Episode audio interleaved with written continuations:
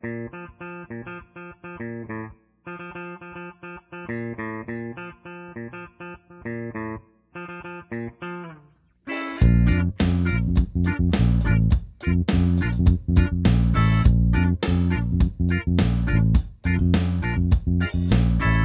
the Derek and Mike podcast. Welcome to the show. Thanks so much for joining us. We really appreciate you being here. My name is Mike. This is my boy Derek.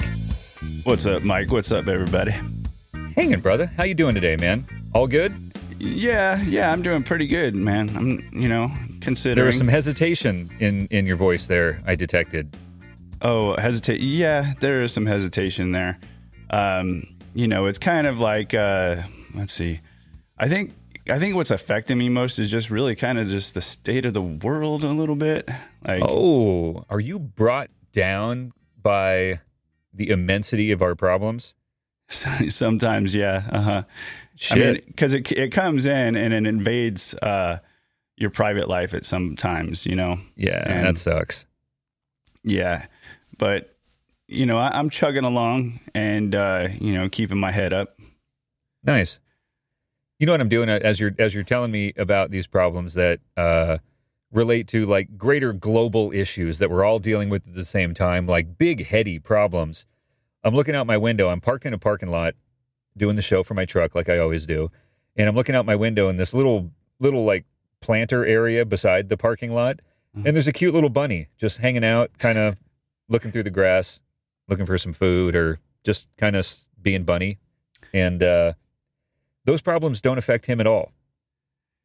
You know, it's uh, actually uh, funny that you say that because I I heard somebody talk about that very thing. Um, so, somebody in a chat room was saying, uh, you know, they were driving along and they saw a bunny, and what they said, they said, God, why can't I just be like the bunny right there, just eating grass, not having a care in the world? And she said, right then, a hawk swooped down, grabbed the bunny, and took off with it. She's like, "Well, I'm guess I'm glad I'm not the bunny right now." Yep. Wow. Okay. Well, I hope this bunny makes it through this uh this uh epiphany I'm having right now. He's cute. He's just kind of hanging around, sniffing around a little bit, being a little bunny. Still there. He's just kind of sitting right there. Yeah, I didn't mean to poo poo on your story there, but Oh man. I mean, but, I'm but, but I, bunny I in think you know the larger um, discussion with that is you right live local, live live around you, live right now. You know, yeah it's uh um yeah i mean it, it sometimes it's tough to keep stuff in perspective um because things are pretty bad out there and it's easy to focus on the bad especially when it's so prevalent and so in your face and so ubiquitous everyone's dealing with the same shit i mean you could talk to a friend in italy or fucking pakistan right now and they're going to be having a lot of the same problems that we're having short of our own little you know regional political issues and whatever but as far as like the main problems like pandemics and economy and uh, environmental issues and whatever, all the big shit, it's fucking global. And uh, it's sometimes hard to take a step back or focus on on the good things or the simple things. Um, but a little something like a like a bunny playing in the grass is uh, is a nice reminder that we're all just animals, and um, sometimes we can just kind of take a step back and just kind of try to focus on the simple things. Easier said than done a lot of times, but it is Yeah. important to try, right? absolutely, absolutely. When you start getting caught up in, and this word is weird, but this is kind of the way that I I describe not what's right in your very purview at this moment. Um, Okay. I call it like the constituents. You know, Ooh, what know. Fancy. It's a big fancy word, huh? Ooh, the constituents. But it's like anything that's not real, which is just uh, a a thought or just something that um, we are mentally perceiving rather Yeah. than what's actually in front of us. And it, it is so important, like you're saying, you know, you live live in the moment as much as possible and that that's the way to pull through these difficult times and not to get caught up in the fear because there's plenty of fear out there right now too. That that I think is is what's going on. And you know and I'm not saying there's not certain reasons to probably be afraid but do you want to live your life that way? I Um, don't. No, no, I don't think anyone wants to. Uh, but I think in order to um, battle against that or guard yourself against that, you've got to like be, you've got to actively try to manage your mindset in some way, right? Like it doesn't just happen for at least for most people. Um, Yeah. It's easy to get caught up in bullshit and swept into like negative thinking patterns and all that kind of stuff. Um, so I think it's important to be mindful or, or like conscious of choosing or at least trying to choose where your mental focus is being directed as best you can. It's hard, but Definitely. if- if you're And- aware of it, you're more likely to manage it at least a little bit. Absolutely. And that's where um, another word that is probably not very um, noticeable by the masses, I would guess, but it's very common for me to use is that um, that's where I go to my practice. And It's that, very it's, a, zen. it's a Zen Are we word. talking about Zen stuff? I'm sorry? Are we talking like Zen stuff? Yeah. hmm All right. which is you know it and it sounds uh i don't know it sounds, i don't know how it sounds to actually you know i, I think it's kind of a foreign word so Let's when is people it? hear it it's like oh practice ooh or is that witchcraft Oh. and it, and it's not what it is Okay. is um very realistically it's centering myself in the moment by doing my practice, whatever whatever that practice may be. There and Zen, there's a few different practices which you can you do. And um, for me, the one that I like to go to the most is putting my attention in my just right below my belly button. They call that the hara. Huh. Um, Japanese people call that the they say hara. Okay. Um, 'cause I want to say that because it's really a Japanese word, and you butcher it when you say hara. But you put your attention in the hara, and then at the very base of your belly, that's where your attention goes. And when I say attention, it's like you know you just you just feel it right there, and then you just experience your breath. So as your breath goes in and out, and you and you relax as much as possible. It's not like a um, a pressure situation where I'm just like, ooh, let me get the hara. You know, it's more like, okay, I'm just gonna relax into my breath. Huh. That- yeah, that's pretty. And that that is is so healing. Uh, I experience it is just so healing because what happens naturally then is that you start to come out of your discursive thought and you just come into the moment. And and it's not you can't force yourself out of discursive thought. You, that's more discursive thought. You just have to do your practice. Sure. Yeah. I feel like focusing on breath, on focusing on breathing is a super useful tool, whether whether you're practicing Zen Buddhist or or doing it uh, in the form of meditation, like a real focused amount of time you're spending doing something, uh, including focusing on breath. It, it's just one of those things where um, it can help in a lot of ways and a lot of times where I, I, I know certainly the most obvious one is if you get mad, oh, just breathe, just breathe. And if you're mad and someone tells you to just breathe, it just makes you madder. Yeah. But like the truth, the truth is, if you really did just focus on breathing, it truly diminishes or eliminates your anger uh, very quickly. And focusing on breathing is a good way to quiet down your mind.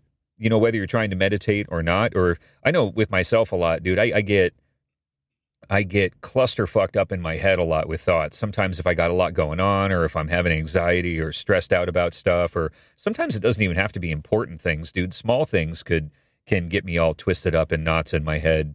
And a lot of times I default to focusing on breathing to quiet my mind down and it happens quickly. And I don't honestly know if it's something that happened quickly from the get go for me or if I had to practice it and now I'm better at it and it's quicker. Either way, it's it's a quick and easy way for me just to kind of lower my anxiety level, slow my heart rate down and relax, quiet my mind down.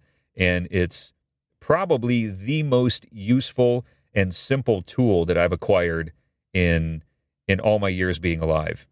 Um, it's just the most simple thing that anybody could do, and it's a weird thing to try to tell someone. You know, again, like you tell someone like, "Oh, just breathe," or uh, I know sometimes my wife will get a little anxious or whatever, and I'm just like, "You just need to breathe. Like, take some deep breaths in through your nose and breathe out through your mouth." And she's just like, "Shut up, dude. I've got shit going on, like this and this. I'm stressed out about this." And I'm like, "Yeah, you know, it's tough to verbalize to someone when they're in the moment of stress or anxiety or or just busyness, Yeah. Uh, it's hard to be like, hey, just stop and breathe. You sound like some hippie idiot, you know. But It's so true. true. I, you know, I wasn't aware that you you carried that practice. Uh, I call it a practice or breathing. I mean, really, that's all it is. And you're right. It's it's available to everybody. It's not like anywhere, oh, all only the time. a Zen Buddhist has it. Yeah, like literally anywhere, all the time. I mean, I'll, I'll be in the middle of work. I'll be in the middle of a phone call where I'm not liking what I'm hearing or problems are happening. That's part of my job is just problems all the time. And sometimes they they get into my mindset, you know, like normally I'm just dealing with problems. That's the job. And, you know, you, you do your best, you do the work, you work on the problem, and that's what it is. I mean, shit, that's your job as a database engineer, right? So much of your job is fixing problems. Um, Yeah. That, uh, sometimes you just have to figure out ways to just calm yourself down. You do better work when you're calm. When you're all anxious and up in your head, you're you're doing shitty work and you're feeling like shit and it's physically bad for you. Like there's nothing good that comes from being all twisted up and anxious. So Um, true. And, and so many times, also, when fixing a problem or when having to fix a problem, if you're up in your head trying to fix the problem, you're not going to find the answer. And I think you're kind of alluding to that with the anxiousness, where if you actually take yourself out of your head and just breathe for a while, and you can't be trying to seek this out either. You can't be like, oh, I'm going to breathe so I can fix this problem. No, you, you have to just breathe. You know, you can't like, and you can't be looking to try to get rid of something. You can't, you know, and you may be doing that. I mean, I think habitually, a lot of times we are trying, we, we have escape patterns built into us where we experience something negative and we try to get rid of it. And Mm-hmm. you can't get rid of it. I mean, that's just a, a fallacy that, that it's a fallacy that it exists in a substantial form in the first place. But to just breathe, it passes. Everything passes. As my teacher would say, um, and that probably sounds weird too. As my teacher would say, uh, thoughts self-liberate. Like they just Okay. liberate themselves. All you all you have to do is just breathe. I mean, but it's it's so and it's so simple that it's so difficult for for us. Well, and it really is, and and and I I I, I say that I've become good at it, but even at a place where I feel like I'm good at it, um, it's very difficult to quiet your mind down and just breathe for any amount of time. For even a few seconds is an accomplishment, um, because your your thoughts just keep flooding back. They keep streaming back, or they keep creeping back. Even if you quiet your mind and you start breathing, and you're like, okay, now I'm not thinking about anything. I've done it. Hey, look at this. I've finally quieted my mind down. Now you're thinking about the success of quieting your mind down. Yeah, And- that's right. and, and yeah. it's it's so it's so hard to not think about anything and um, I, I think coming back to your word i never thought about it that way but i guess it cause, just comes back to practice of the more you do it the better you get at it or the more comfortable you become with it and maybe the less shocked you are when it works or whatever but the, the more you just put it into practice uh, not only does it become more effective and easier and and all of that I think you also do it more. Like i'll find myself doing it uh, i guess maybe i have a lot of anxiety. Maybe i'm kind of an anxious person. I'm kind of high strung i suppose. But i'll do it, it like in line at a grocery store or something. If i start getting all up in my head and whatever and i start becoming like you know tapping your fingers like anxious and impatient or whatever yeah. um, I'll just kind of like go, look, you're in line, you're standing here, and just breathe. And you just kind of feel the air coming in your nose, hold it for a second, nice, slow, controlled breath out again, again. And next thing you know, you've reduced or eliminated the anxiety entirely. And it's like, yeah, all right, now I feel good. Now it's my turn. Now I'm going to buy my potatoes or whatever I'm in line buying. Yeah, that no, that's that's a great explanation right there. And you know, it and I'm glad we're talking about this because really I think that with all the difficulty that's going on in the world, this is the way through it is to focus locally. And when I say locally, I mean right in front of us. To where we're not caught in our heads and you know, Yeah. I, I I love the breath and I, you know, I've been doing it for many years as well. And I feel like, um, you know, in, in a way, you're right. Like I, I, think that the more you do it, the more it just becomes kind of something that happens without you even noticing, in a certain sense. Uh-huh. And when that happens, that's there's another Japanese word for that. That's called joriki, which is uh, um, joriki is the uh, strength to hold that uh, breath, and and it just becomes natural. And then that joriki, once it's strengthened enough, then it turns into what they call in Zen as samadhi, which is uh, living in a more non-distracted awareness where naturally you are much more grounded and that samadhi just continues to rise the more that we practice. Huh. Okay. Yeah. Wow. You've got a pretty good Japanese vocabulary. Well, I've been Zen Buddhist since I was 19. Okay. All right. Yeah. So 40, 50 years now. yeah, about 50. Man. Man. Yeah. Yeah. no, that that's really cool. I find Japanese is an interesting language. I don't know uh, hardly any words. Um, but I feel like I'm really impressed by guys like you and you just bust out Japanese words. I feel like it's oh wow, you know you know what that means in Japanese. It feels much more uh, worldly and and I don't know, mystical is the right word, but it feels it's much more impressive when you hear someone bust out a Japanese word like you just did, um, as opposed to uh, going, oh, you know how to say that in Spanish, and then I tell you it's whatever word it would be in Spanish. It feels like it's less impressive when it's Spanish or any number of different languages. But when you bust out a Japanese word, people are like, "Oh, wow, look at Derek. He uh, busted out a Japanese word." Well, you see, I think that a lot of uh, Eastern culture, they have these definitions very succinct in some That's of these true. like Zen words. And Yeah. I think what comes out of that too is that, um, you know, s- sometimes when like the main base religion is something like Zen, where um, so many people have uh, opened up to it, when these words are just uh, kind of an expedient for English translations because you know when I say the word samadhi, it's immediately known in Japanese. Oh, yes, samadhi. I kind, you know, some people may get it. I mean, even then, some people may not totally understand the the full implication of samadhi, but um, Sure. they they may. uh, Much more so than like in an English language, you know, it's going to take a few sentences to describe samadhi, but right. the, and it would never be like a, a real translation. It's like, hey, here's kind of what the Japanese mean by samadhi, uh, eh, but it's it's really not an accurate description. And like you said, it takes a paragraph to to try to describe, and even then, it doesn't do it justice. That's right. And I I think also in Japanese, like, I don't think, I may be wrong about this. I heard this secondhand, but I don't think they use the word I much. Instead of like, Uh-huh. I'm going to the store, they just say like, going to store.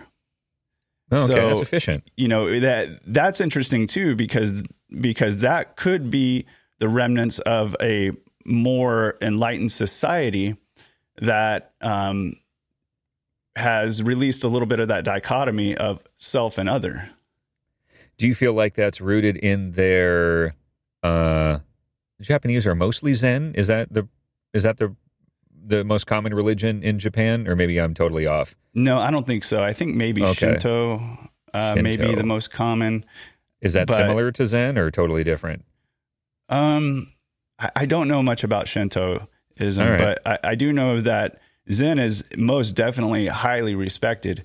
So it's So not it's that you know. Very may- common in that culture to not be hung up on oneself, for lack of a better way to describe it. Maybe that's part of the reason for the lack of I in the language or in the way of thinking. Maybe, or maybe it's just efficiency. Maybe it's just like, yeah, you said it. I assume you're talking about yourself. Like it's say going to the store. I didn't think you meant Fred because if you meant Fred, you probably would have said Fred. Uh, so if you just say going to store, I'll assume you meant yourself, and we'll all just save the time and breath of saying I. Uh, maybe it's just efficiency. They're inefficient people. Well, or, or it could just be a, a not so. You know, it's probably bred from an enlightened period that happened in Japan. And I don't know what period that is. I think that in the 1600s, around then, is really when Zen kind of started to flourish more in Japan. And Okay. um, it was really kind of in China uh, towards um, maybe between like the 700s and um, up to the 1600s. And then the person that brought, mainly brought or revitalized Zen in Japan was Dogen Zenji, Mm. who uh, went to China uh, because he couldn't find adequate Zen master in in Japan. So he went to China, and um, after he was satisfied with his training, then he brought it back to Japan. And, you know, I suppose, you know, it potentially could have, uh, you know, had an, an effect on the society because, you sure. know, just like, I'm going to speak a little bit grandiose here, but kind of like how you throw a rock into a pond, the waves ripple out. Right. Uh, that's really the way the world works in that, and, and that little uh, succinct uh, visual that you can have. And, you know, it's likely that um, Zen could have provided much of a still point, and with the revitalization of Zen in Japan, it could have, it, it will influence the society in, in some manner. So the question is, with that influence in society, you you, you get enlightened upspringings from that uh, because what? it just it just affects things in ways you can't even conceive.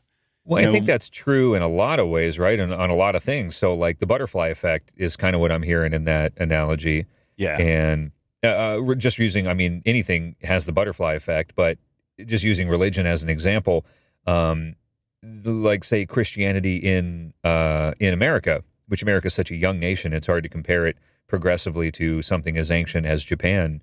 But um, early Christian ideals that brought um, that brought pilgrims over to America, eh, you know, in search of religious freedom, where they were looking for the freedom to be even more strict religiously than they were in in England, um, which I think is maybe a misconception for a lot of people, thinking that people were looking to come to America because they were being told they're uh, they weren't religious enough. It was more of the opposite. They were super religious, and England was like, "Whoa, you guys are nuts! Uh, you guys are way too religious. You need to dial it back." And instead of dialing it back, they went, "Fuck you! We're going to go take that land from the Indians, and and uh, we're going to go be uber religious over there." And uh, Puritans kind of set up shop and and practice their their uh, super strict brand of Christianity. And talk about butterfly effect. I mean that has certainly tempered and modified over our short history, less than 300 years, but the reverberations of their ideals and and uh, their faith and and um, just their way of doing things has permeated our society, our American progress as a society, in in every way, in so yeah. many ways. Um, so the same would certainly be true of other places. Obviously, humans are no different anywhere, um, but especially over the amount of time that you're talking about, from the Middle Ages in Japan or even like the Renaissance era. I mean, that's two or three or five or ten times longer than it's had time to um, reverberate here in America. Uh, so it's interesting to see how social or cultural movements or belief systems like that can affect everyday society, lawmaking, so social structure uh, as a whole, um, in ways that aren't directly related, but are totally integral to those early ways of thinking and early um, social practices. I find that stuff interesting. Maybe it's boring as hell, but I find that super interesting. Yeah, it's so true. And you know, at its base level, I I'm going to go back to the metaphysical sounding again. it's like it's energy, and it's like how does calm energy affect the society, and how does uh, mm. uh, different types of energy affect affect things? and I feel like that's that's kind of um, uh, for me the integral point because uh, when more people find their stillness, then it is uh, kind of a flower opens, and then it, it prompts other flowers to open and find their yeah. stillness as well. So I, I, think it's it's so it can be contagious in a way, and and at the same time, it's just utterly important to to move in a direction where we live our lives in a in a still way as much as possible. And as I say this, I feel like I feel like an utter fraud because you know I, I don't really live my life in such a still way. I mean, I'm lucky enough to have a practice that I've carried through for so many years where I can go to it, but you know, by and large, I live in my head quite a bit. So, well, you know, dude, and it's all like give and take, right? Like maybe maybe you could live less in your head, sure. Couldn't we all, right? But the fact that you're uh, first aware of it or make any effort to change your behavior, even in a small way, to any degree, is a huge benefit to yourself, the people around you, the way you live, your happiness level. um, all that kind of stuff. That uh, it doesn't do any good to think about am I too in my head because that thought itself is in your head. Yeah. Um, right? You just like you said, you just go back to living in the moment, doing your best, just back to the basics of just breathe and don't conceptualize all of the uh, am I doing enough of this? Am I doing this properly? Is breathing really helping me? How much time a day am I dedicating to breathing? Is that the right amount of time? Should I be dedicating more time in my day doing breathing? All of that is uh, fucking noise, right? Yeah. And um, you know what's coming up for me right now? Remember when we, um, yeah, I came out of a retreat one time. This was so many years ago. And we had like a big long discussion and then um and then you you wrote that song uh freedom from thought i thought it was Oh, such yeah. a beautiful song yeah, and and that that really kind of encapsulates it right there too it was like freedom from thought Well, it's cool how you go through phases like that too. Like I, I do remember that. Yeah, you and I used to talk about this sort of thing. We'd get into conversations like this pretty com pretty often, um, and that was a particular time when it really resonated with me, and it sounds like you too. And when things like that, where where you have a moment of, I wouldn't call it enlightenment on my side. You certainly know much more about what that experience is like, but enlight, enlightening to a certain degree for me. And then it, it motivates you to do something like, yeah, write a story or write a poem, or in this case, write a book or write a song. And it's really neat to have that little piece of that experience written down that lasts forever. And then in our case, we made the song, recorded it, and then it became like a, a track on an album.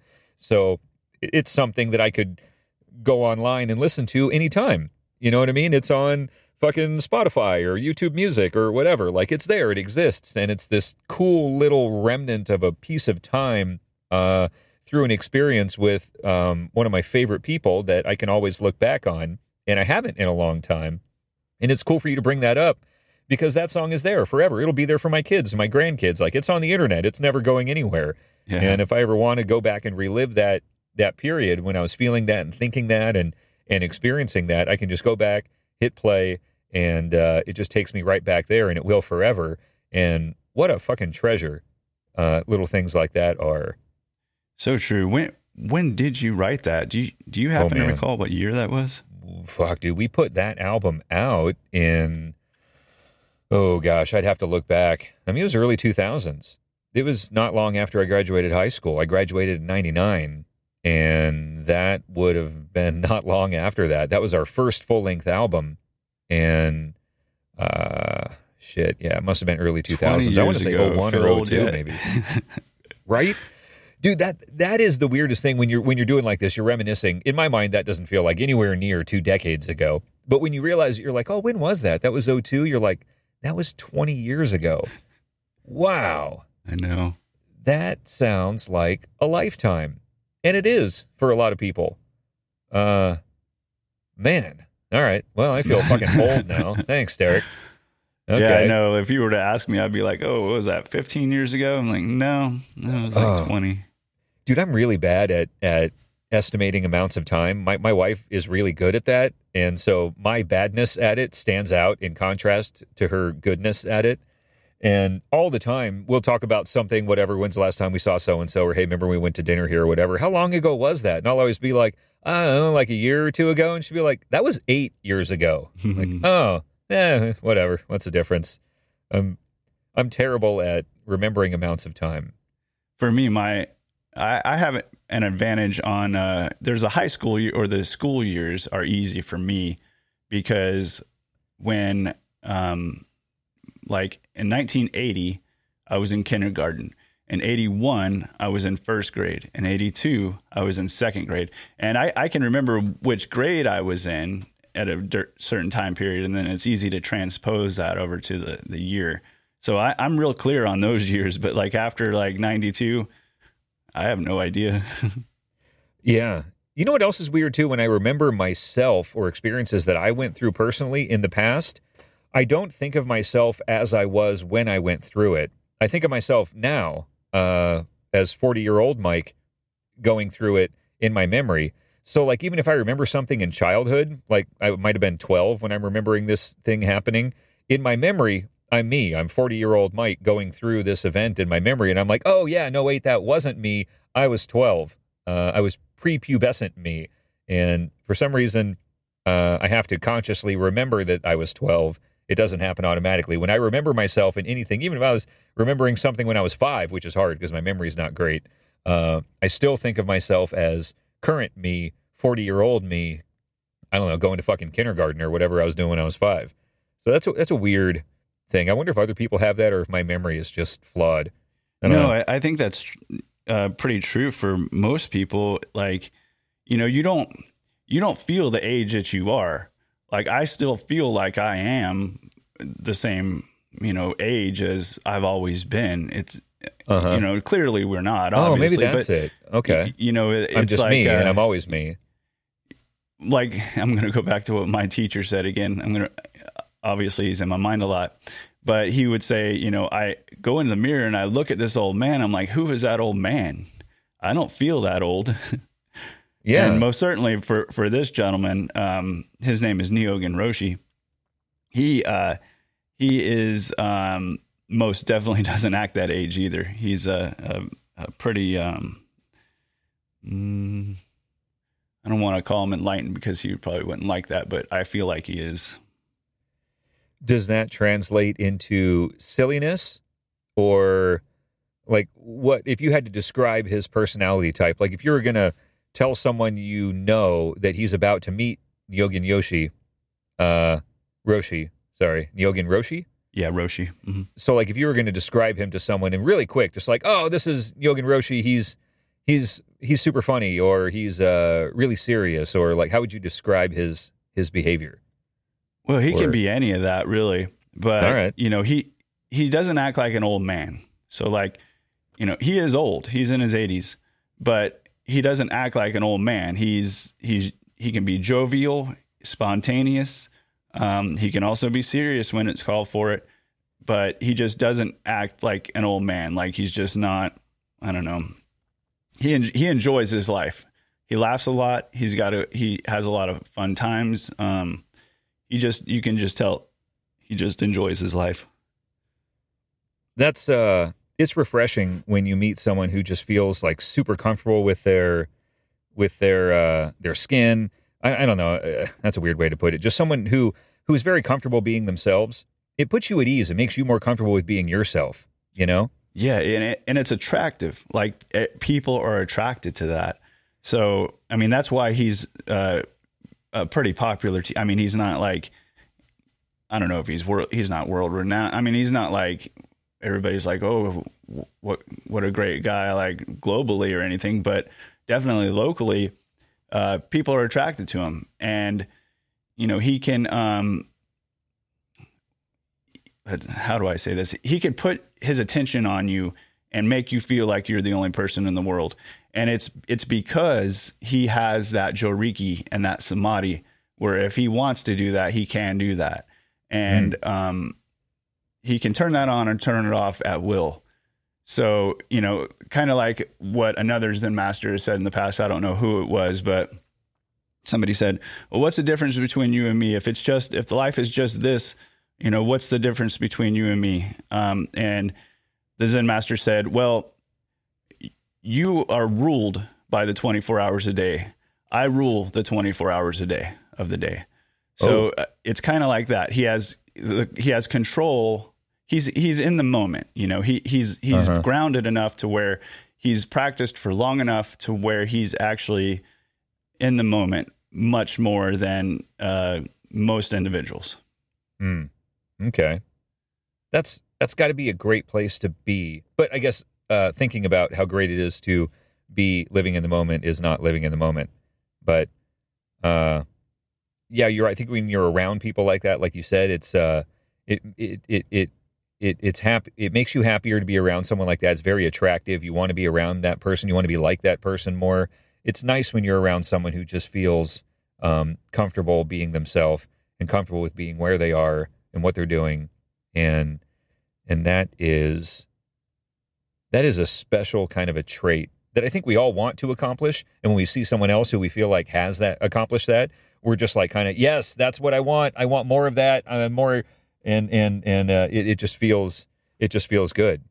That's yeah, you know, it's so true. And I'll tell you a little bit of the story about when I had met him because it was kind of in a dire not kind of a dire situation. It was a completely dire situation in my life. And you you were there during this whole process.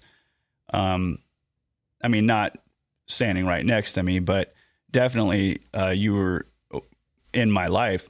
And that was when um, I had a girlfriend and we broke up and that devastated me. Like because i had lived all my life feeling like oh if i you know if i fall in love that's going to be like the end all be all and then i will be happy. For some reason I, I grew up with that delusion. And then when it broke apart like you know i just was in a really tough place. And then i went to go meet him because i had been to the zen center a few times before that and then I, I called them up and I said, Hey, you know, can I go? Can I talk to a Zen master? Is what I asked. And the lady said, Sure, come here in an hour. So I went there in an hour and I drove all the way to LA. This was like from Corona to LA. And I went there and then knocked on the door.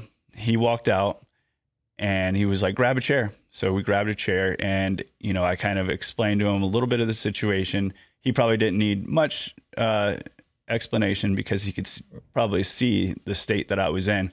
Sure. But just being around him, literally, my all my pain went away. And I, am not trying mm. to make it sound magical, but it's the truth.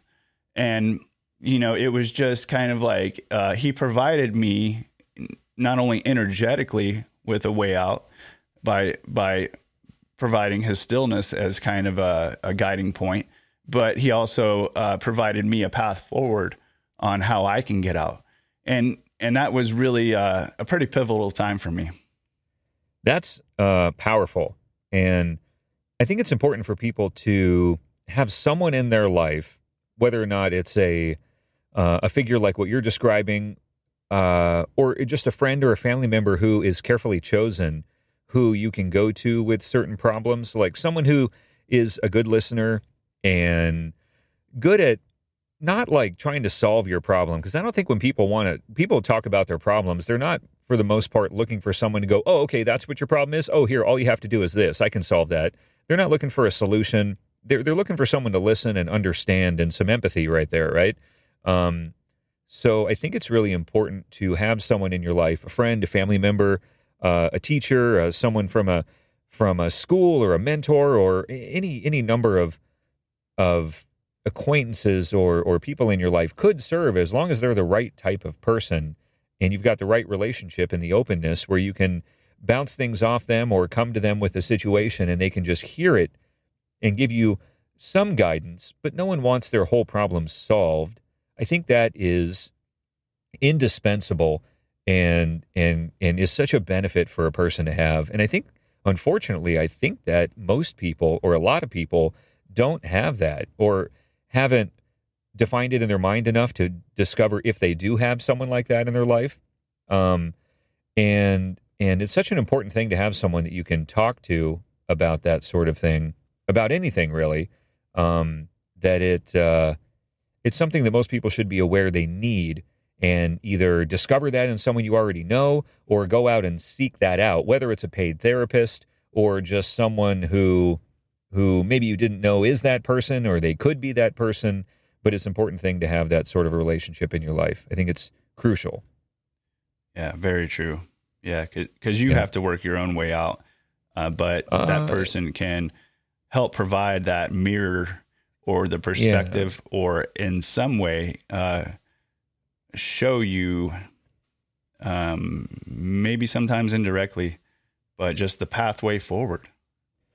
Yeah, yeah, and whether that's clear of you should do exactly this and this will solve your problem. Uh, whether it's that uh, obvious or clear isn't important. Um, someone who can either help you find the path forward or show you some options or simplify or clarify the mud that you're stuck in is invaluable. You, um, you know, you're right because it, at the same, it's like, um, how would I say this? A lot of time, you know, we get on our own way, right? So if somebody's trying to tell you how to work yourself out of a problem, many times it's just not going to be very useful. because you do need to see it yourself. But Mhm. a lot of times you need to see what you're doing to yourself. And that's, you know, since we have an ego, you know, and we say, hey, you need to do this, um, you know, that's not going to go real well because Right. we're like, no, I, tell me what to do. So you have to like go Yeah. around that that ego sometimes in order to Yeah. uh, and that person that can provide that I think you know like you're Mm-hmm. saying where they just listen or whatever it is but kind of in a selfless manner um, be there for you Uh huh. Yeah. Yeah. Yeah. No, that's super important. It sounds so simple, but it's so, uh, I think, rare for a lot of people. I think it's also rare for people to seek that person out or or try to turn someone they already know into that person. Um, because I think a lot of people have, especially guys, probably have a mental block of wanting to talk to other people or talk about problems or weaknesses or whatever. Um, I know that's common with people, especially guys, probably a lot of women too. Um, I, I, I don't relate to that very well because I've always just been super open. So it's easy for me to talk about something I did wrong or something that's bothering me or whatever. But I think I'm lucky in that sense. I think that's a, a fortunate trait that I have because I think a lot of people struggle with that openness. And I think that's sad. I think that it is very beneficial personally to have someone you can talk to. Um, and that's probably a pretty obvious thing to say, but the importance of having that uh, makes it worth saying. yeah no, well said Yeah. Well, hey, dude, I got to take a leak on, on this Sure. on this super deep note. Um, you down to take a quick uh, potty break, and then uh, we'll pick right up here where we left off. you bet All right, let's do that. Just let your recording run. we'll do thanks All right, you back? yeah i'm back We we actually timed our pee like to be done at the exact same time. I think.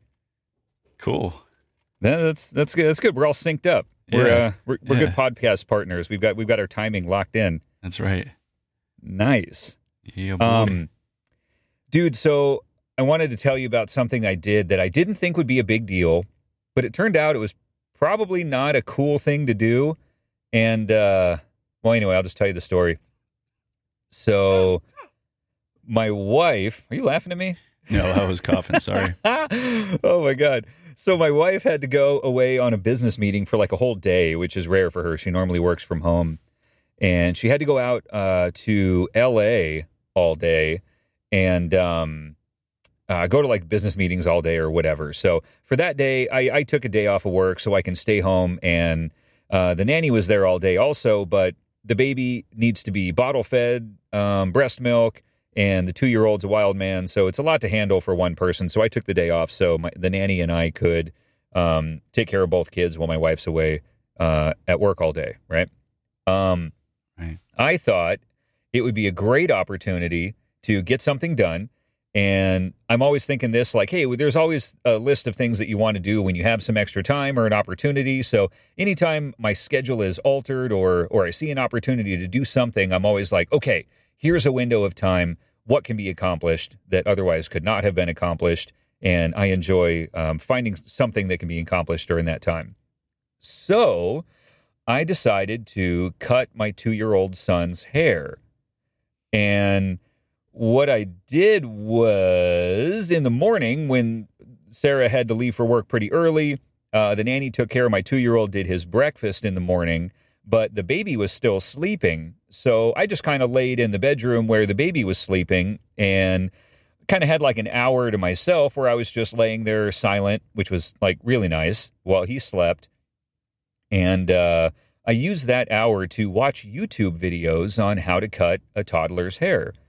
So, like anything on YouTube, you can learn to do anything. Um, I'm convinced you can become a, a brain surgeon by watching YouTube videos.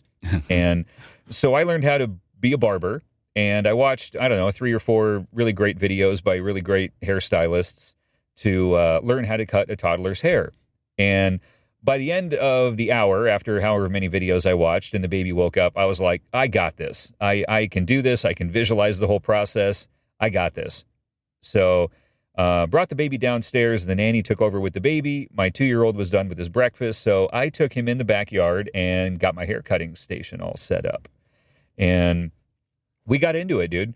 Um, he was being really cool. I put a little iPad up on the table in the backyard so he can watch. Um, he likes to watch Blippi a lot, um, and uh, some some CoComelon and and whatever his uh, whatever his little YouTube videos You he's the into right now. yeah, all set up. Yeah, Uh-huh. so I, I made sure to put his favorite episodes on to keep him extra engaged because I need his head still. You know, I don't want him losing interest and wiggling around on me when I'm wielding scissors and clippers. sure.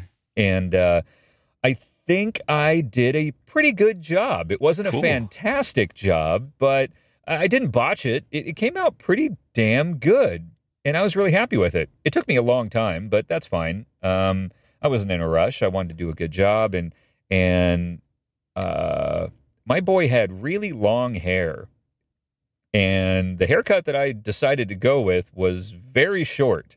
Um, I shaved the sides with clippers, like a, a number two clipper on the lower half of his head, up to a number four clipper on the upper middle part of his head, and then I scissor cut the top of it. Still pretty short, but tried to blend in the scissor cut so it could be kind of a spiky, messy, kind of a uh, cool haircut sort of thing. and I, I guess in the back of my head, I was thinking, hey, this this won't really be a big deal. We've been talking about needing to cut the boy's hair for a long time. His bangs are in his eyes, and we keep saying, oh, we need to get him a haircut and all that. So I thought, uh, first, it was utilitarian. He needs a haircut. I can do it. Next, it was going to be like, wow, this is actually a very drastic change in his look. Um, this is this is not just a trim. I really cut his hair. and uh, then my next thought was, Sarah. shit, I hope Sarah likes it. Yeah, I'm just picturing Sarah's reaction right here, and I think I might even have it. Um, I oh, that's interesting.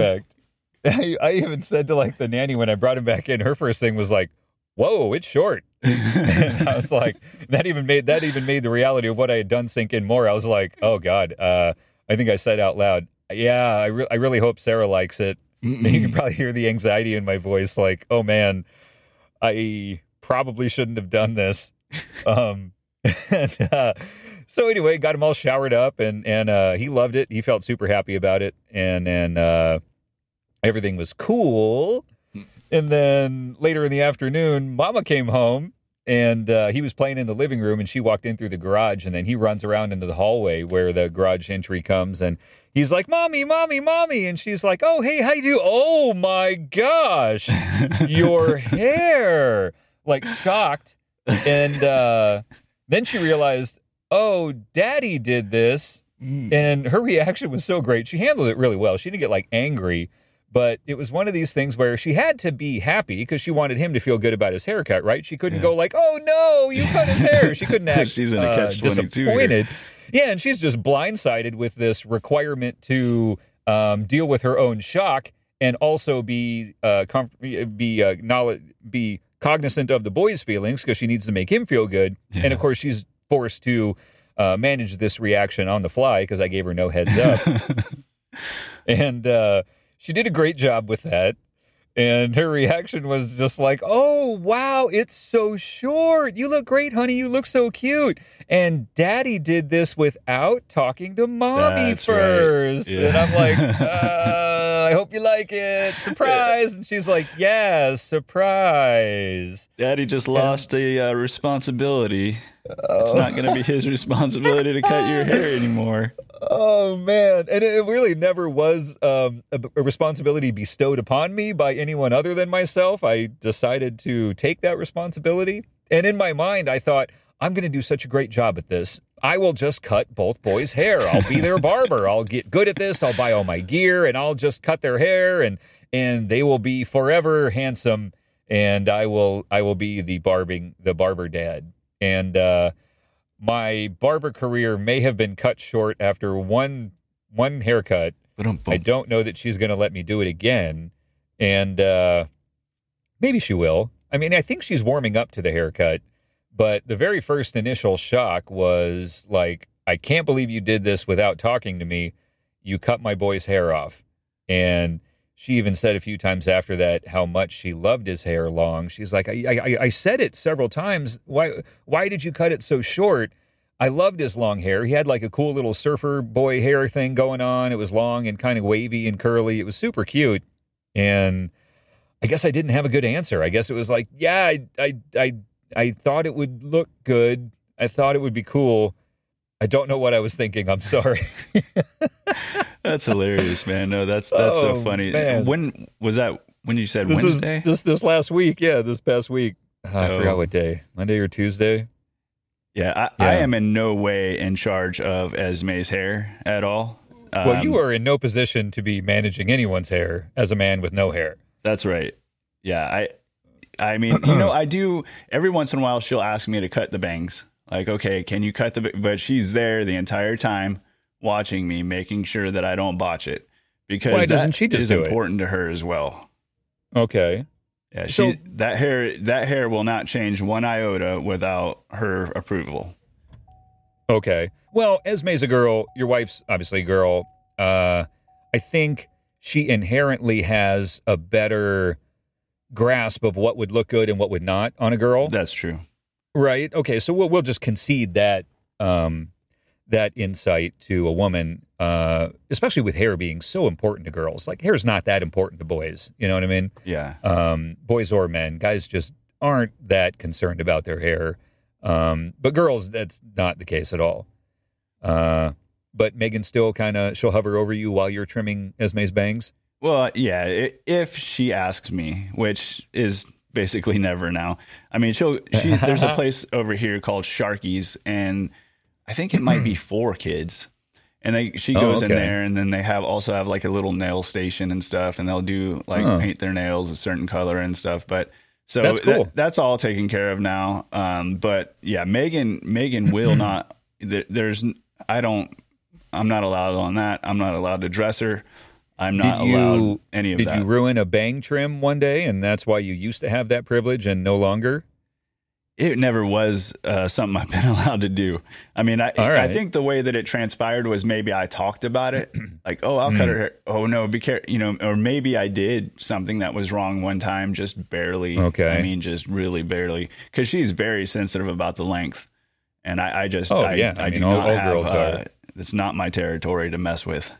Well, no, something I learned when I was watching all those haircutting videos was that when your hair, when when you wet hair, because you you want to wet hair before you cut it with scissors, Yeah. because it cuts better. But when you wet hair, uh, especially bangs, like if you wet your bangs and you comb them down on your forehead, the length of them is lower than the length will be when it dries. Like hair shrinks when it dries, or it stretches when it's wet, or whatever. Yeah. So when you get it wet and you comb it down on your forehead, then you trim your bang line. When your hair dries, that bang line is going to be higher, um, which for girls could be the difference between uh, devastation and elation. So that that whatever length of difference from the dry to wet hair is a big fucking deal. Um, Definitely. so I would be terrified to cut a girl's hair. Um, my thought with boys or even my own hair is, I don't know, if my haircut sucks, I'll just shave my head. Like I, I don't care. It would take what a few weeks or a month or two to grow it back. I wear a hat ninety percent of the time anyway. Like I don't, I don't care. Yeah, you're like, what am I going to be a model? I'm not a model. Yeah, yeah. No one cares about my hair. No one's gonna be like, "Oh, Mike's having a bad hair day," or "Oh, wow, Mike's hair looks fantastic." Like, no one gives a shit about my hair, especially me. Uh, so I don't care. Uh, I, I'm- I'd be down to get my hair cut at like a barber school where it's like, hey, you know, five bucks. It might be a good cut. It might not. You know, whatever. Uh, sit sit down. Sit in the chair. I'm fine with that. I don't care. Yeah, and with me, like I am so liberated just cutting all my hair off. Like I, I don't. It's just so easy. Yeah, like none of this exists for you. You're just like, man, all that must suck. I don't have any of those problems. Yeah, yeah. I just shave it off, and I hear about everybody else's hair woes. I'm like, Huh. I have no hair woes. I have no hair.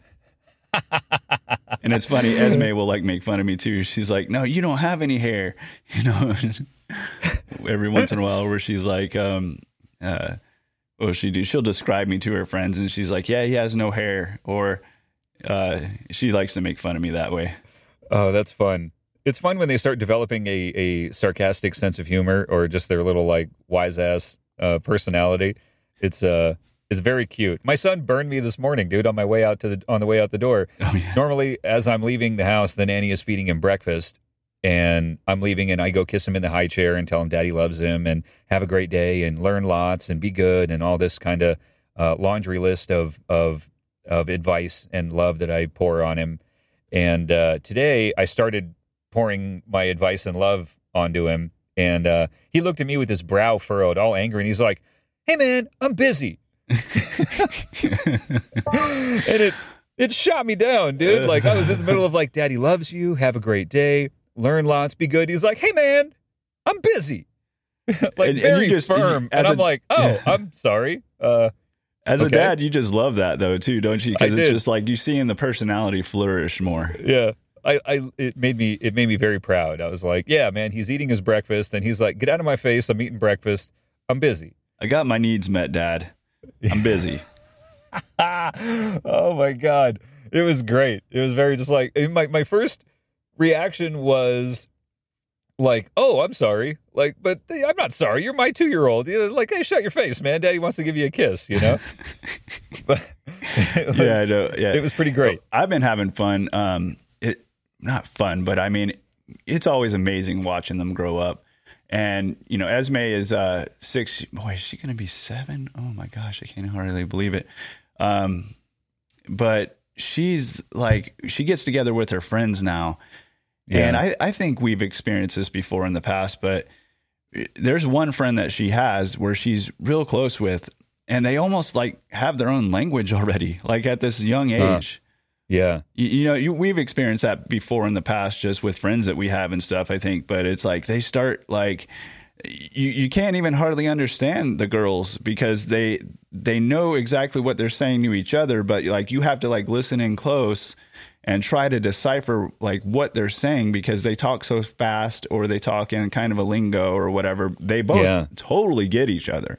But Uh-huh. the people outside of them don't have any idea what's going on, kind of in a way, and that, or at least that's how I feel. My wife is probably different, but no, it's amazing just to see the growth of of uh, friendships and and just the the cognitive growth uh, where she's developing these relationships.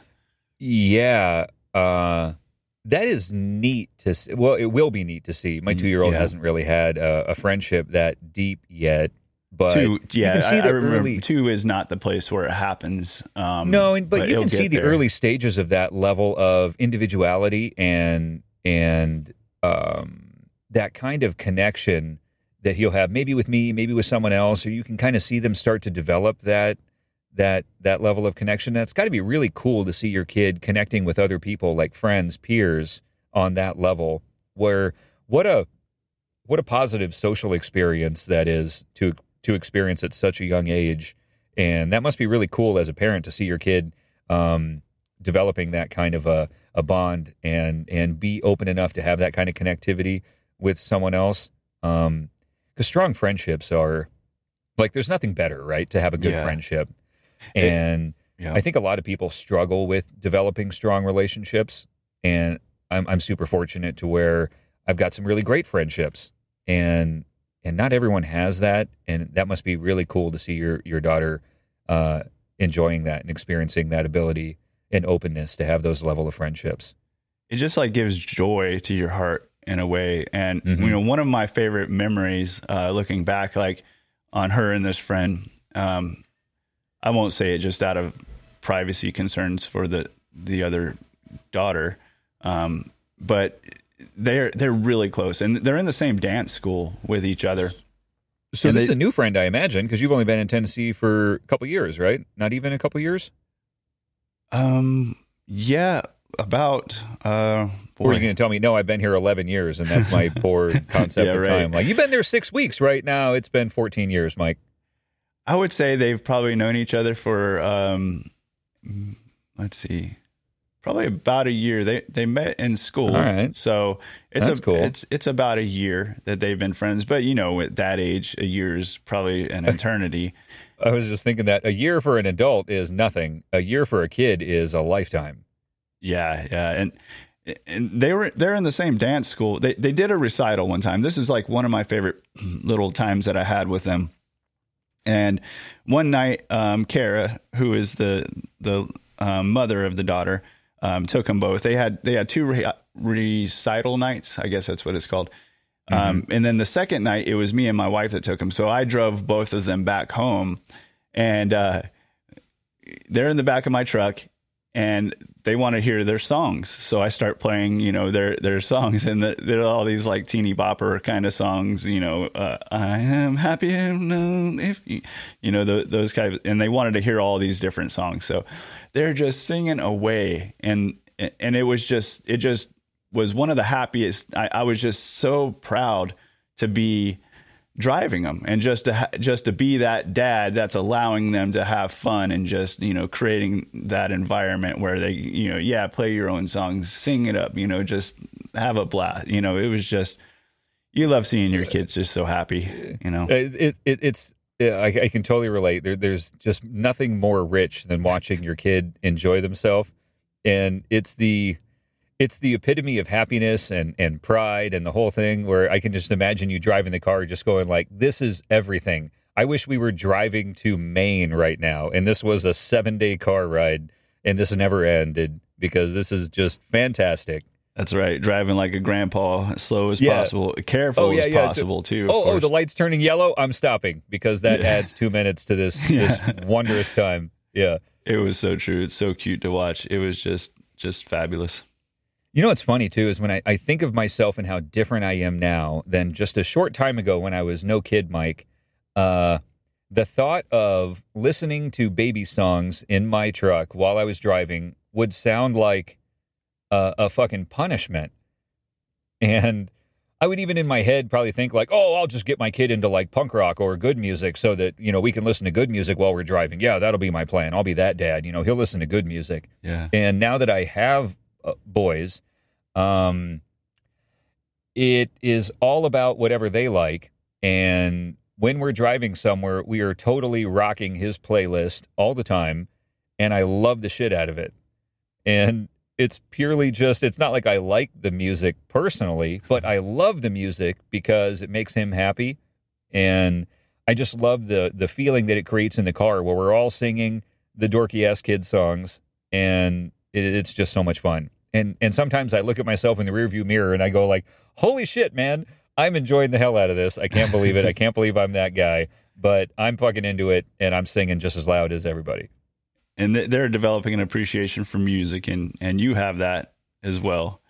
And I uh, fear uh, yeah, that it's just uh, it's a beautiful thing. It is. It really is. And, and then I wonder too, like as a musician, like good music is important to me. Like I think of some music as crap uh, and other music as good. And and of course, there's a little bit of bias in there where it's like, oh, you know, hey, uh, all pop music is terrible and all that kind of stuff. And I'm a little bit of that curmudgeon, but not really. Like, there's some artists that are top 40 or genres that I don't really like, like country. I'm not a big country music guy, but there are some artists or even just individual songs that are country or pop that I think are good. I don't honestly enjoy them like I wouldn't choose to listen to them on my own. It's not like I'm going, oh no, I'm into this song, but I can appreciate it as a good song or I can appreciate them as a very talented artist. I know um, what that demarcation is for you. Well, oh yeah, what's that? Electronica versus mm. natural. Yeah. Yeah. Well, dude, okay, so like electronica, if you're talking like full blown digital keyboard button music, no drums. I, uh, no real drums. No drum yeah. set. No, that that's hard for me to get into. Although, think of like a pop artist. Most pop artists don't use in their recordings at least, they're not using a live drummer. They're using a drum machine. Like a like a, a Pink or a Christina Aguilera or or I don't know, I'm trying to do my best to think of like pop artists. Um like uh Oh man, I'm thinking of this one girl who's an incredible singer, and I can't think of her name.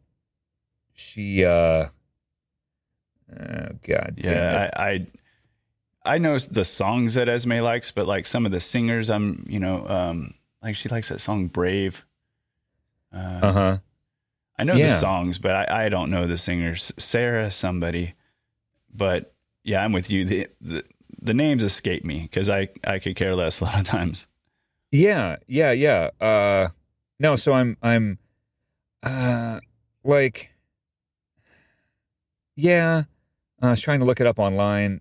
I can't find his what's her fucking name, dude? But do you like him? Or her? Uh well, she's teeny boppery and poppy and no, I'm not a fan of her music, but she's an incredible singer. Oh, Dido. And- you love Dido. Or Oh, yeah, you- she's old, dude. She's our age, though. Right. Yeah. That's not teeny bopper. But I was surprised when you told me that like one time where Oh, it was some yeah, oh. conversation we were having. I was like, Mike likes Dido. Wow. all right. So here's the, the singer I was thinking Ariana Grande. Oh, right. Uh, she is an incredible singer. Um, her music is not my cup of tea. It's it's very teeny boppery. I'm not her target demo anyway. I'm sure she's not devastated that I'm not super into her music. She's she's doing fine. Um, but uh, she's like a really really good singer, like super talented vocalist. Um, and then there's other people who are really great musicians and and arrangers and composers. Like dude, like Bruno Mars. Um, I am a huge fan of his, and I don't honestly like his music very much. Hmm. It's fucking great music, but it's not like I, I'm. I'm never like going, oh, I feel like listening to Bruno Mars. Even though his songs are great, his his music's amazing. He's a really great musician. The arrangement is incredible. The production is fucking fantastic. Um, eh, eh, like his music is fantastic. I'm just not into it. It's just not my thing. I, I never think, oh, I want to listen to Bruno Mars. But when his song is on, I marvel at the talent. I don't know if I'm making my my stance no, you on are. it clear. I, it's a I'm trip. just. I'm so out of touch. Like I, All I right. know of the name Bruno Mars. I probably know some songs by Bruno Mars, but I'm sure there You he's know, one I- of these top 40 artists too. what I I think that when things changed is when radio like stopped happening and when you could like choose your own music because I started getting a little bit more tunnel vision on my own songs where I am not expanding out as much. I mean, I do a little bit here and there. Um, listen to kind of some new stuff where I'm just like, oh wow, that is new. Like I, I like the Mm. band Muse a lot. I'm really All right, into yeah. Muse All right. and um but i, I kind of get stuck on um just some of the things that i like you know and uh, i don't venture out much to some of the new people like bruno mars and such but um my first uh, thought about bruno mars is i you know I, I don't know it doesn't even matter because i don't i can't recite a song that he's sung Yeah. i like No, I'm But- sure. I'm sure you've heard a bunch of his songs, and and he's uh, super talented. Plays a bunch of instruments, all that kind of stuff. And uh, I, I don't know. It's a good example of someone who is fantastic, super talented. His music is incredible. I, I just don't like it much, but I do love listening to it. It's like I love the music. I just don't like it. That's a weird ass thing to say. It doesn't inspire you to go and seek out Bruno Mars and turn it on, right? It's just kind of Uh, like, oh, yeah, if it's like there, I'm not going to complain about it. Yeah, yeah. If it's on or a video of his comes on, my son really likes some of his songs. When they're on, I stand there and watch it, and I'm just like, God damn, these guys are good. They are really good. Yeah. Um, uh, I guess, yeah, I don't know. Maybe I beat the point to death, but I, I guess that's the way I feel with some of these artists that are outside of my wheelhouse or outside of my my taste or my comfort zone or whatever. Um, you brought up a good point. Um, the age of radio was very confined musically. Like disc jockeys or radio stations basically told you, hey, here's the handful of songs that we're going to give you, and you're either going to like them or you're not, but this is the handful of songs that you get.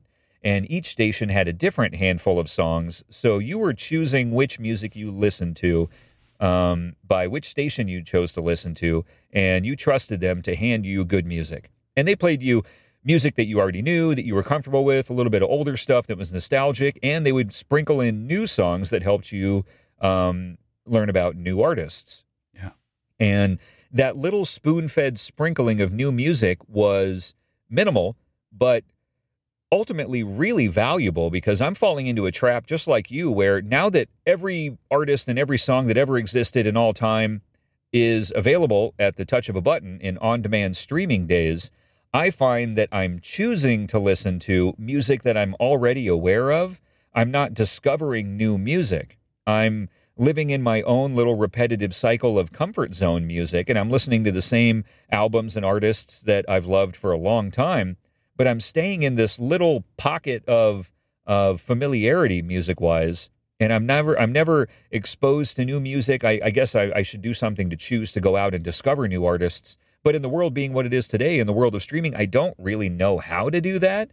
And the few times that I've dabbled into, um, YouTube Music's recommended songs, it's a fucking botched surgery. Like they don't know me at all. The, the music they recommend to me sucks ass.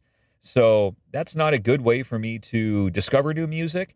And I guess I don't know how to discover new music anymore. Maybe I'm old and lame. I can but- tell you, Spotify has a feature where right. if you like a song, you Yeah. can click on that song and you can say go to song radio. Oh, So it's it's basically like Yeah. a, a Markov chain of Shit, sorry, you're right. science of uh, songs that are are kind right. of related to that songs or songs that other people like that are related to that song. that is connecting dots in my memory um, where I discovered a band that I love in that exact way. And you're right. And I should be doing more of that. And I'm not. I'm listening to albums uh, beginning to end because I love listening to whole albums. I feel like that's kind of old school, but I do enjoy listening to albums, um, but not radio. And I used to a while back. Fuck, we were on a long drive. Sarah and I were listening to Sublime Radio because we're 90s kids Yeah. and we were listening to Sublime Radio, and it started playing uh, Slightly Stoopid, which is a band I already know I like. And then it played a new band I had never heard of, and we were just listening to it, and I'm just like, fuck, these guys are groovy. Who are these guys? And it was a band called Stick Figure.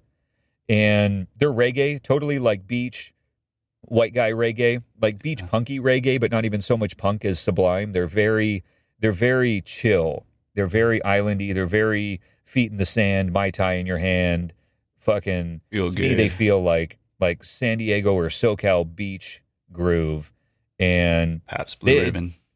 dude, it just felt like home. They they felt great. I loved them, and I was like, I love this band, and so I clicked on that band, started listening to their whole albums, and now they're one of my favorite bands. I listen to them all the time. Anytime we're chilling in the backyard, and I don't want to rock out, I just want to kind of have some smooth tunes in the background. It's Stick Figure always.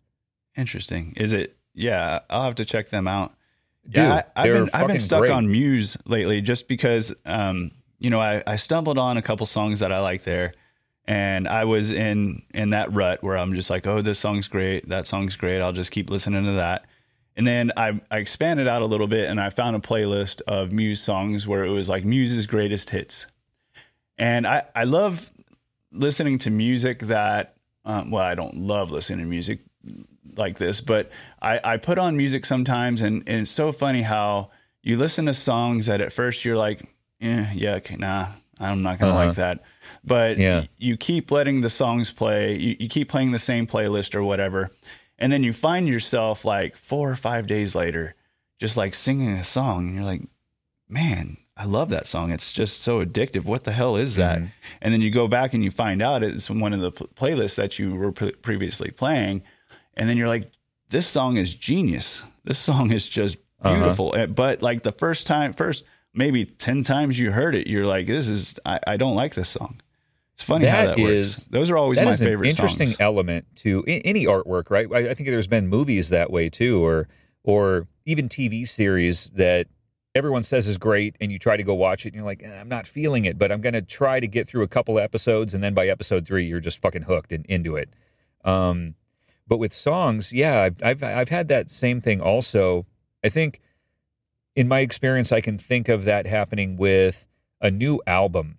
So, like, I'll, I'll hear about an album that's really good about a new artist or an artist I already like, and they came out with a new album. And in my case, it's normally like an artist that's been around for 30 years and they haven't done a new album in eight years, but uh, one of them got divorced and now they're getting back together and they made a new album, and it's a big deal because they've been fucking uh, uh, inactive for a really long time. Yeah. And when that happens, I'm super excited about the album. I pre buy it because I'm that guy. Uh, I like to support uh, musicians and any art in general, but anytime a band I like is putting out a new album, I, I pre buy it. Um, I buy so few, so little music these days in the days of streaming that when an album by a band I like is coming out, I'm like, yeah, fucking $11, no problem, you know? Uh, That's good of you. So yeah, then- I, I need to do that more. then when that album comes out, I'm excited about it. I listen to it, and more often than not, I'm like, all right, I'm going to have to listen to that two or three more times.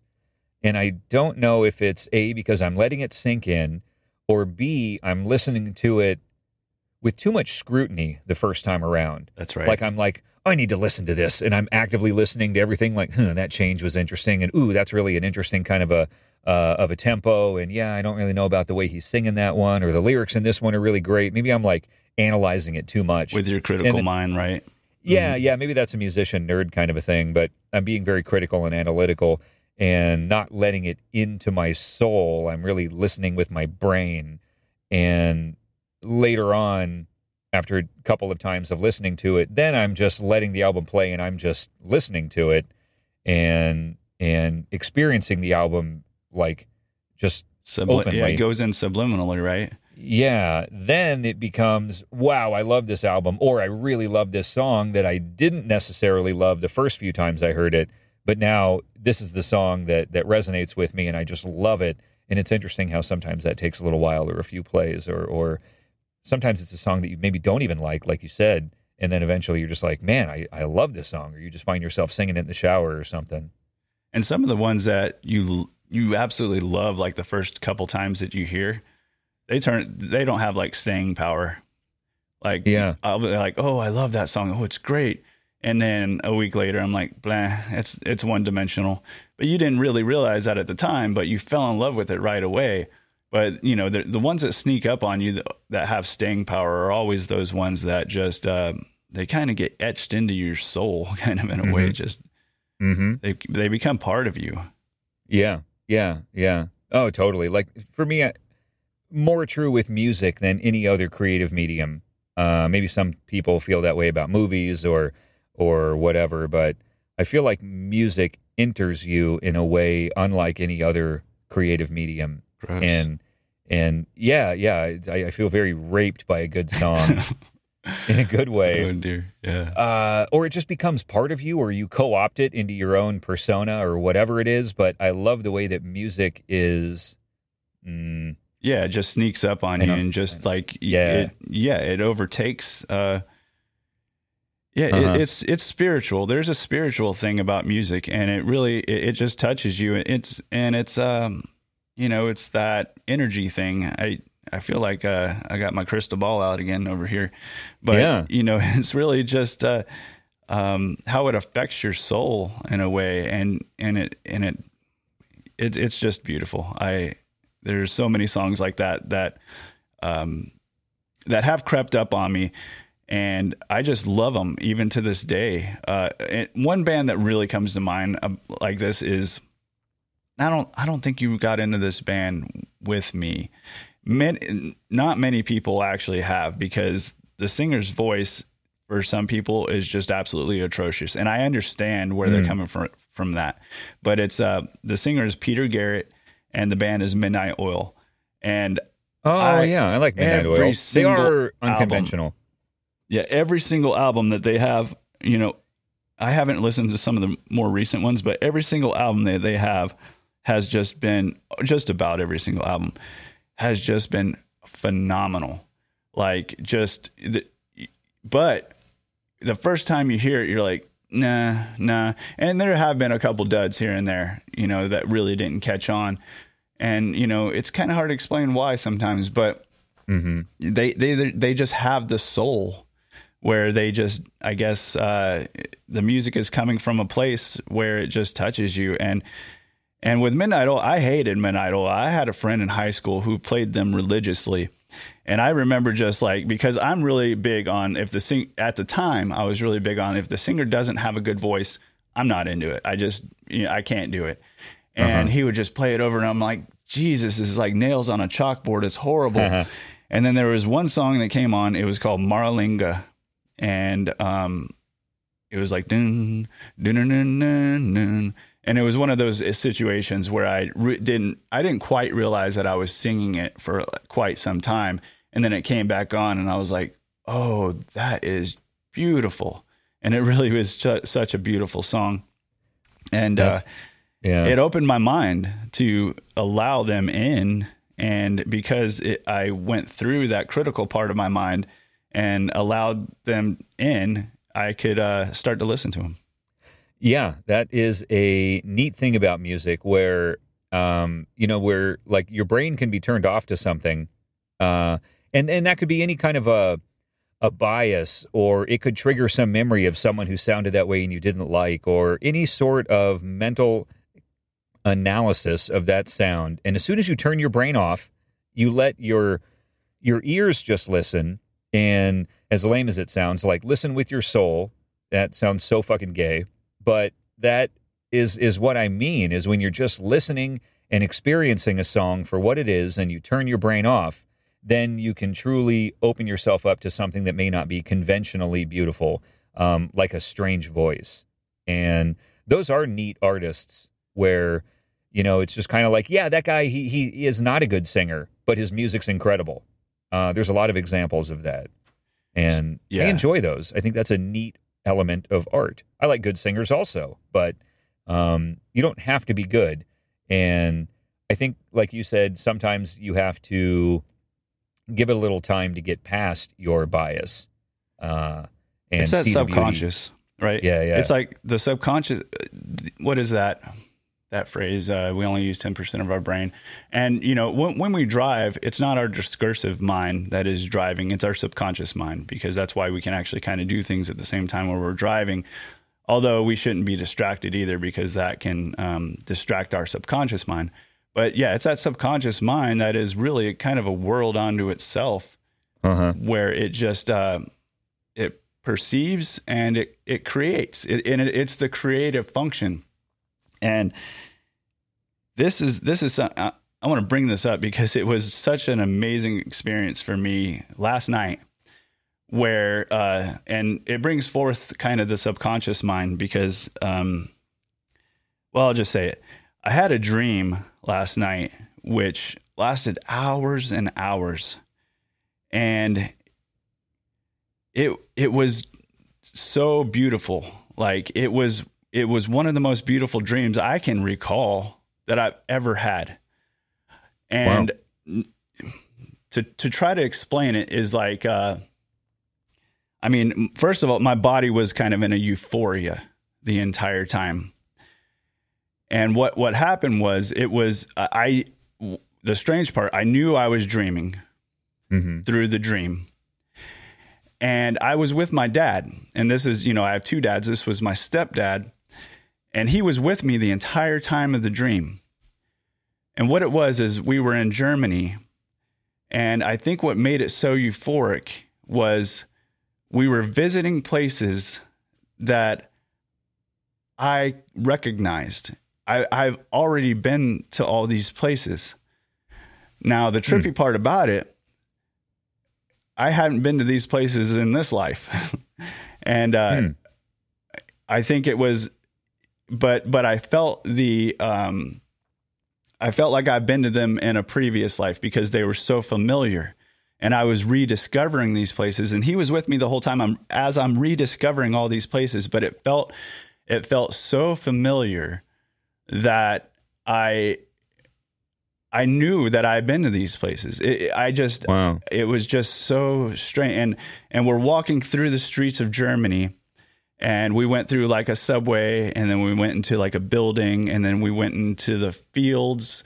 And then we drove we went back from the fields to this most beautiful uh, what do you call it? It was like a two-story building just a magnificent piece of architecture.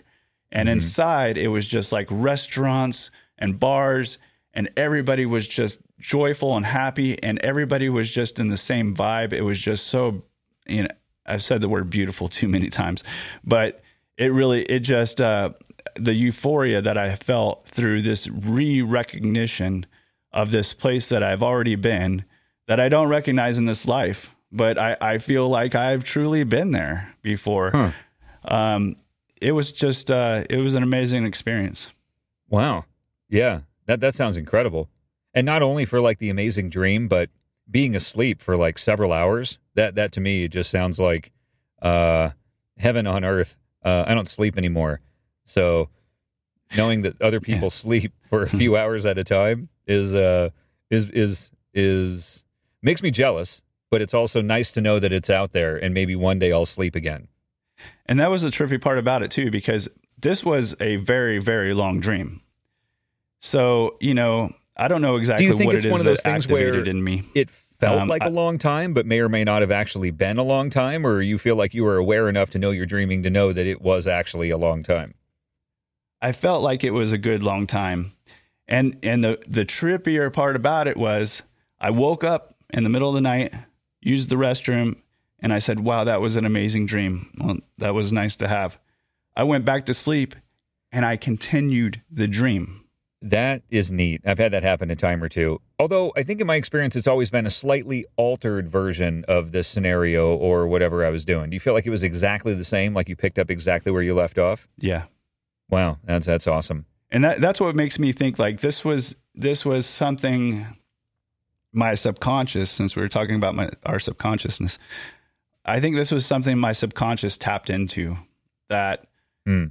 uh inexplicable to me, but um it was the same dream because then my dad was still there.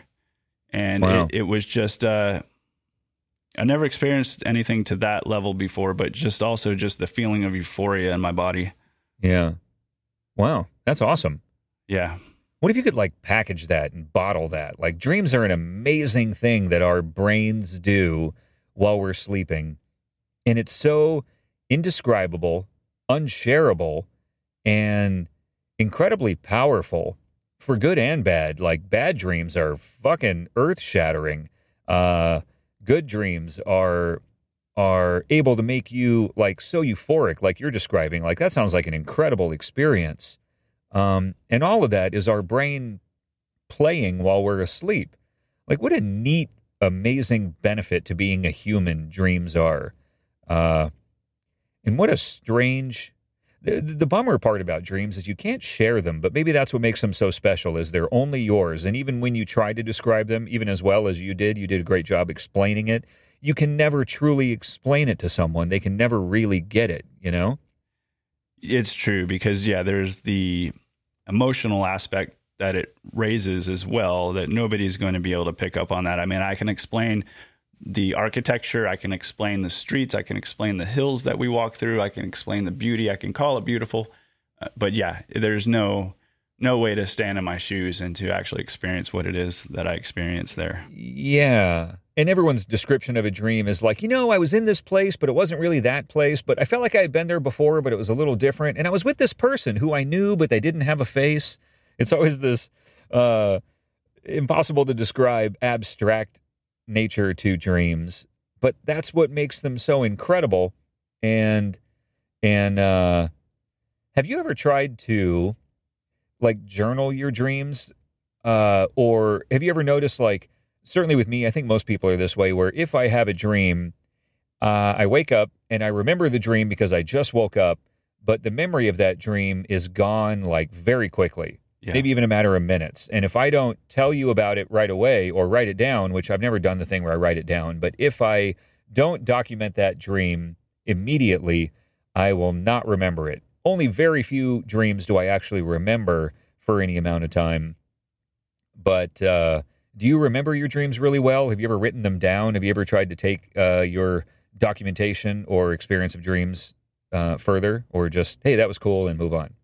I think I'm like you, where I wake up and I remember the dream there for a little while, and then I forget it. And Yeah. then what the the recall of the dreams typically for me is in a place where I feel like my discursive mind is quieter, maybe later that day or something along those lines, and then it comes back where I, I can ex- I can I remember the dream. Um, but it, it's always where uh, it seems to be always where my mind has quieted down from from the daily uh, riffraff, and then and then it just pops into my head. I'm like, oh yes, I remember that dream.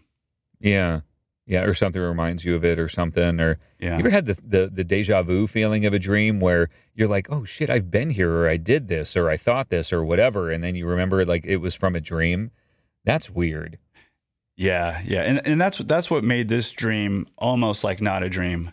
Yeah. I I it was a, a different experience I've ever had. I mean, I I knew I was dreaming first of all, and and I think I I had uh, some control in this dream because I knew I was dreaming. Yet at the same time, it was a continuous deja vu feeling of I've been there before. Wow. Um, and like almost like you're taking a road trip through your old neighborhood, but it's like a, previous life's neighborhood or something. that's right. Yeah, yeah. Wow. Huh. And I've I've had experiences like that come back to me in meditation where I, I've had, um, I've had a, okay. Let me put it this way: in my meditation, I've had experiences that have happened in my life from a real young age that I never remembered up until that point in my meditation where it just popped into my head like, oh, oh, that's what happened when I was in like, and it opens up, it opens up a little world where I re- now recall what happened maybe when I was in second grade. Like that, oh, that one wow. memory led to another understanding of a memory, which opened mm-hmm. up a, mm-hmm. like a portion of my, I think the synapses, you know, if, if I'm going to make it logical, the synapses of my brain will connect to, will fire, become alive, and connect to other synapses in my brain. This um, and and in that experience, when I when I remember a part of my life that I had never remembered before, and this has happened hundreds, maybe maybe close encroaching on a thousand, maybe not that much, maybe 500 times.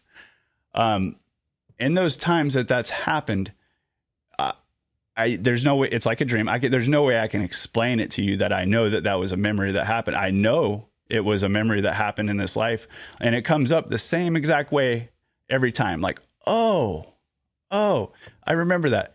Now, there's been three times in my meditations where that has happened, where I'm like, it, it the same thing comes up. Oh, yet I have no reference point for hmm. that memory in this life but it's locked away in your archives somewhere and the some other thought or experience or just the time to think and the clarity to think opened that old file drawer and and uh, found some old little thought or memory in the archives that's from crazy. another life wow that's the only way that's the only way i know how to explain it because wow. i have no reference point for it but it comes up the same way and that's what this dream was like I have no reference point for it, but it came up that way.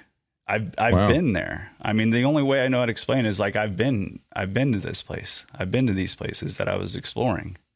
I like that some people think that way. I'm incapable of it, um, but I won't discount it because uh, I think there's something there. I mean, hell, a lot of advanced civilizations have put a lot of weight in the thought of um, uh, of being open to previous lives, reincarnation, and that sort of thing. And it's an interesting thought. I struggle with it personally. I'm not a religious guy or a uh, uh, any of that kind of stuff. I'm very outside of that type of thinking, and I'm very skeptical. Uh, so, for me personally, it's very hard for me to open myself up to the possibility of things like that. But I like that other people think that, and I think it's interesting to experience the epiphanies that that drive a, a brilliant person like yourself to think those sorts of things um, well, I, I just I, don't have any other way to explain it. Yeah, yeah, you no, know, and, and that's that's where I come from. Like, I, hear you about like the um, needing that substantial proof kind of thing, and I just don't. There, I don't know if there's any way. I don't think there's any way to give that substantial proof for anybody yeah. really about yeah, whether yeah. a past life exists or not, or you know, right. you can only either if you, you, do experience something like that, and that's the only way I know how to explain it that's really yeah. the only way I know how to explain it. If you were to be able to control reincarnation and choose what you came back as after you die in this life, what would you choose to come back as? Well, to be quite honest, I would just let it happen. Oh, all right. Yeah. I mean, but if we're going to play and have fun, I can go that way too. But I, I feel like, you know, uh, may, maybe trying to control that might be a negative thing, might put you yeah. in a negative place. Yeah, yeah, yeah. Well, there's like all those what if scenarios like, okay, so I want to come back as a hawk, a predator bird, like a badass bird. Okay, cool. Uh, and then you come back and you're a baby hawk inside of an egg, and a different predator bird that eats eggs out of nests eats you, and then you never even get to be born, but you were technically a hawk. Like, ah, bummer. That's not what I wanted at all. Yeah, I I guess if I was going to play in that realm, I would say, uh, I don't know. I really don't know. I mean, cats certainly are pretty amazing, but um, they're, yeah. they're very would, much. Would you be moment, like a small domestic cat? I want to be one. or would you be like a big badass African fucking lion or cheetah or something like that? Boy, you know, not knowing where your next meal comes from, I don't know if that's in my purview. I'm a little too Yeah. much of a prepper. yeah, yeah, yeah. No, no doubt. I don't know. That's a tough thing to wrap your mind around, and what a pointless exercise, but fun. yeah. Uh, but or what if you're just something like super chill? Like I, I, would- would want to be a rich guy's dog or a rich woman's dog, the kind of woman that just carries her little fluffy dog around with her to all her um, uh, leisurely rich lady things, like taking the dog to lunch and all that. And your whole life is just to be pet and to be groomed and to sit on a on the floor under the restaurant table while your rich owner uh, like enjoys her leisurely life. I think I would. I, would be a rich would get bored lady's with that. dog. You, you're a doer, man. You are Yeah. somebody that that likes to make things happen. yeah, You know, I mean, you know, I could take up whittling or something. I could whittle while while the rich lady's eating lunch or something. Yeah, that's true. I guess. Uh, It is funny how um, laziness appeals to me, but I cannot sit still for any amount of time. So I want something that would be absolutely hell for me to experience. That's a weird dichotomy. no, you know, it's uh, it's the truth. I think. I think that pain is the greatest motivator, and Yeah. If you don't have any pain in your life, you're not going to experience much motivation to do anything, and that is kind of a hell too. Well, But- pain is what makes the good things feel better, right? Like the contrast of pain, the contrast of bad shit versus good shit is what makes good shit uh, so good. If Yeah. everything was good, it would just be what it is. It wouldn't feel good. But good feels good because you also know what bad is. So bad is what makes good good. Yeah, it makes it a triumph, huh? Yeah, yeah. Like death is what makes life so wonderful. If we didn't die, like I would just be like, oh fuck, I'm just here for like ever, right? But knowing that I'm going to die is what makes life so great. Uh, so death is what makes life so great, and that's interesting, but uh, totally prevalent, and it makes you appreciate death. I, I think that a yeah, lot. and, I think and about life, death like a you're saying, absolutely. Yeah, No, yeah, yeah. It, it, it, I think we can say life is a trip, huh? it's really, Like that's that sums it up. Life's fucking trippy, man. Life's a fucking trip. bro, life is so trippy, bro. Oh my god, dude, bro. well, all right, D. Um, this has been fun. We really got deep on this one. It was a little bit of a different flavor. We got very uh, deep. I feel. I don't just feel like I enjoyed it. I feel like it was expansive. Is a good word for it. This was fun. I, I really had a great time. I every time after we do these things, I just feel really good. the podcast is a ton of fun, dude. I hope other people enjoy it as much as we enjoy doing it. And uh, we appreciate you joining us for our fun little unplanned journeys through wherever the fuck it takes us. Well said. All right, brother. Well, have a great one. Always great talking to you. Say hi to the family, and I will talk to you again soon. Sounds good, bro. Peace out, man. Later. Thanks a lot for listening. We really appreciate you joining us. Don't forget to subscribe on your favorite podcast listening app. And for more episodes and info, check out derekandmike.com. Thanks again. We'll see you next time.